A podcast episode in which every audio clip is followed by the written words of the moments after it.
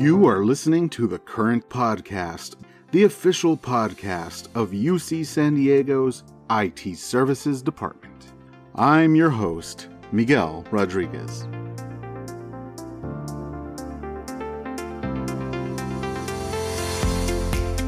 Today is Wednesday, November 10th. How did you adjust to the time change? Changing those analog clocks is like unpacking after a trip or taking down Christmas lights. Either you do it right away, or it just lingers and lingers until really, what's the point? It's time for spring again.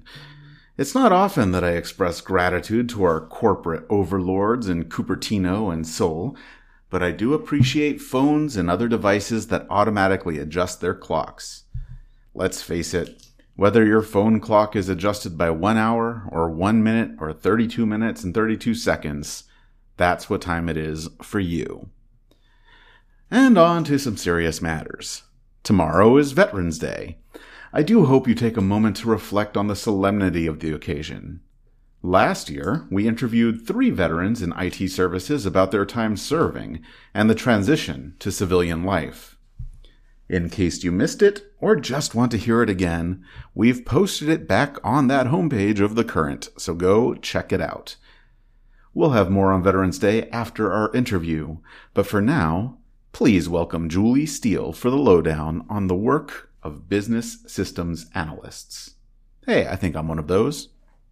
This is Mark Herzberger. Today we're joined by Julie Steele, a business systems analyst. Julie, welcome to the pod. How are you? I am doing well. Thank you, Mark. I'm happy to be here. We are glad to have you. We're going to dive into a little bit about the role of a business systems analyst. But before we do that, what are some of the jobs you had before IT services, and what is your journey to becoming a business systems analyst? Sure. Well, I started working when I was 16. Most notably in my pre-college and during college years, my job titles and duties were varied. I've worked as a bookkeeper, a cashier, a waitress, a cook, a reservations agent for a hotel, all kinds of things like that. Most pertinent to my position here at UCSD for the 20 plus years just prior to my working here, I worked for a large financial institution in one of their local corporate offices and supported global payments. And when I first joined them, I started out in a small shop with about 30 to 40 people, started out as a customer support representative, became an operations manager, and eventually started supporting in-office type projects. And the reason I became a BSA, or the opportunity that arose out of that, was our operations site was identified as one that was going to be shut down due to an acquisition. So I decided to move to the team that was actually going to shut down our shop, which sounds really sad, but we had an incredible manager at the time who really went out of his way and made sure everybody had an opportunity to find a job, and including myself. So I joined the projects team under a 6-month trial basis. And within 2 months, they asked me to stay on the team, join the team. And so that's how I arrived at being a BSA.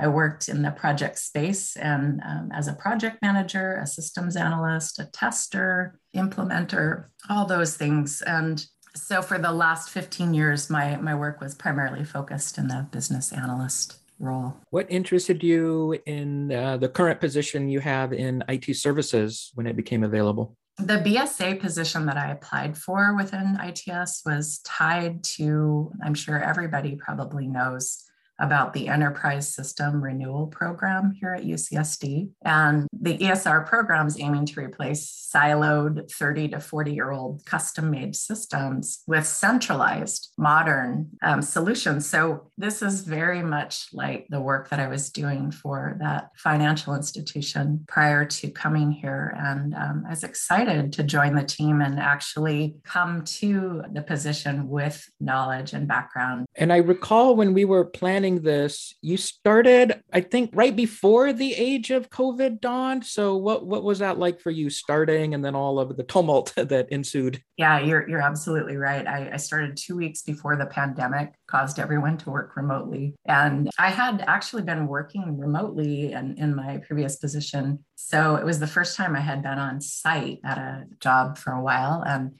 it was really nice meeting everybody. Everybody was just an incredible group of people. And I love the open concept of the Torrey Pines Center South that I was working in. But I was just getting to know people.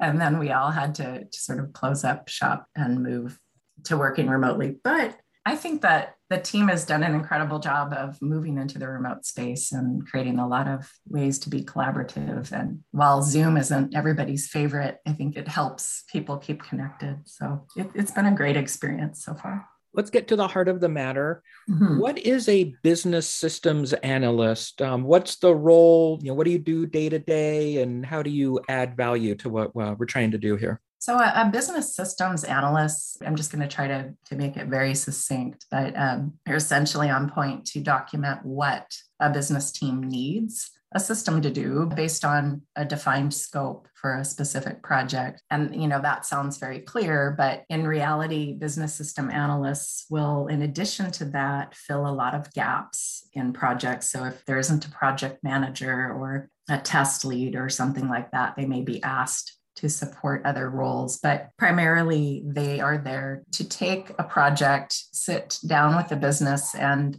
ask them a lot of questions, interview them, and document what the team actually needs their system to do to make their life better and their operations. And the BSA, it's kind of a challenge because people often think they know what they want, but everybody's sort of in the middle and in the thick of their day-to-day working experience. And they may have the problems that they are immediately dealing with first and foremost on their mind. And so they'll have a tendency to focus on those things and perhaps turn them into much bigger issues than they are and, completely miss some of the other stuff that is really key and foundation to processes that they support. So it's the business analyst job to sit down and really get to the heart of a business's processes and ask the right questions to document what they really need for a project. What are some of the specific ESR programs you've worked on, or maybe what are some of the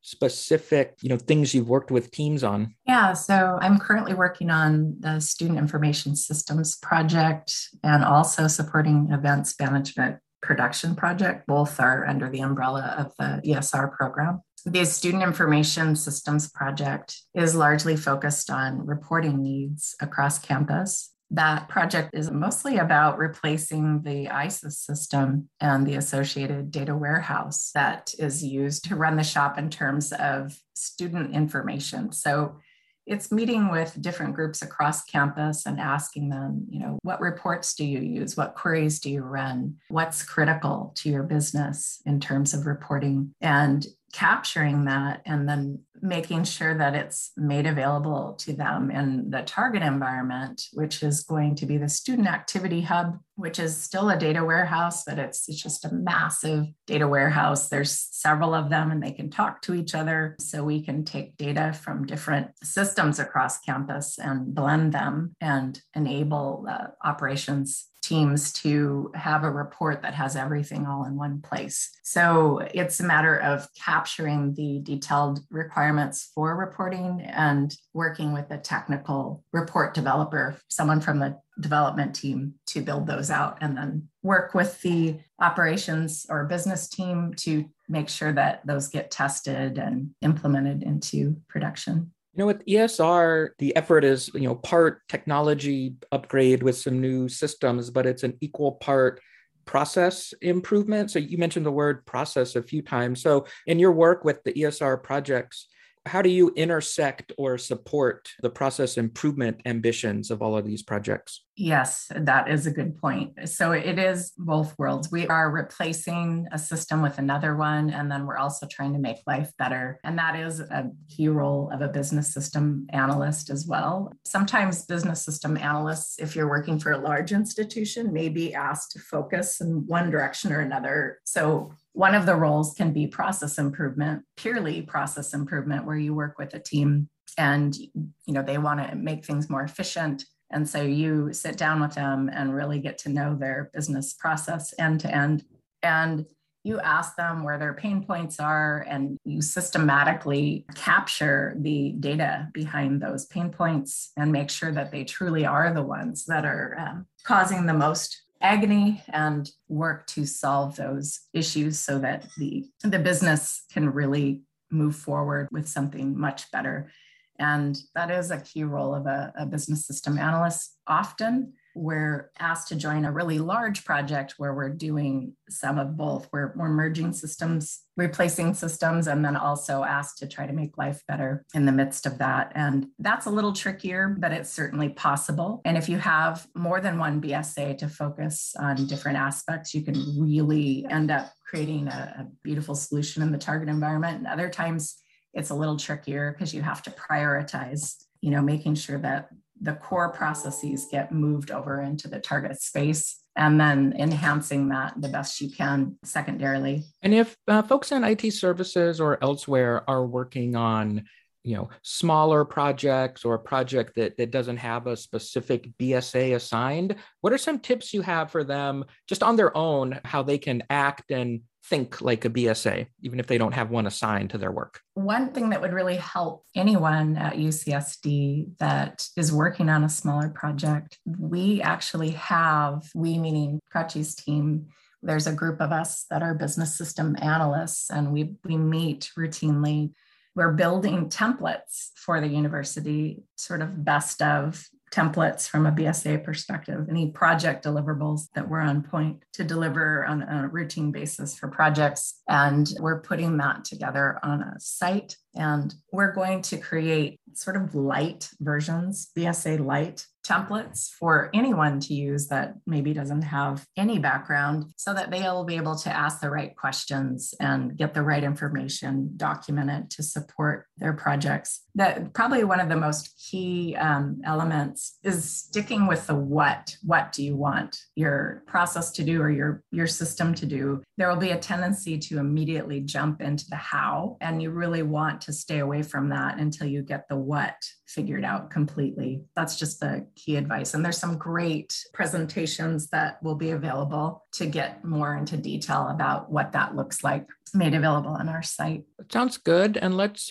transition and wind down a little, just getting to know you a bit more. Who's in your family and what do you like doing together? Well, I grew up in Washington State. And my family's actually split into Washington State and San Diego. My parents still live in Washington, and my two sisters, their partners, my four nephews, all living in Seattle. I moved into San Diego in 2017, and my new immediate family includes my fiance, his daughter, and his mother, our three puppies, our one cat, and 11 koi. So we're one big happy family, and we live in Encinitas, and we all have a very common love for music. My fiance actually works for UCSD in the music department. He's a director for Indian classical music. And so I've been blessed to sit with him and start to learn Indian classical music. And it's really just beautiful and very meaningful.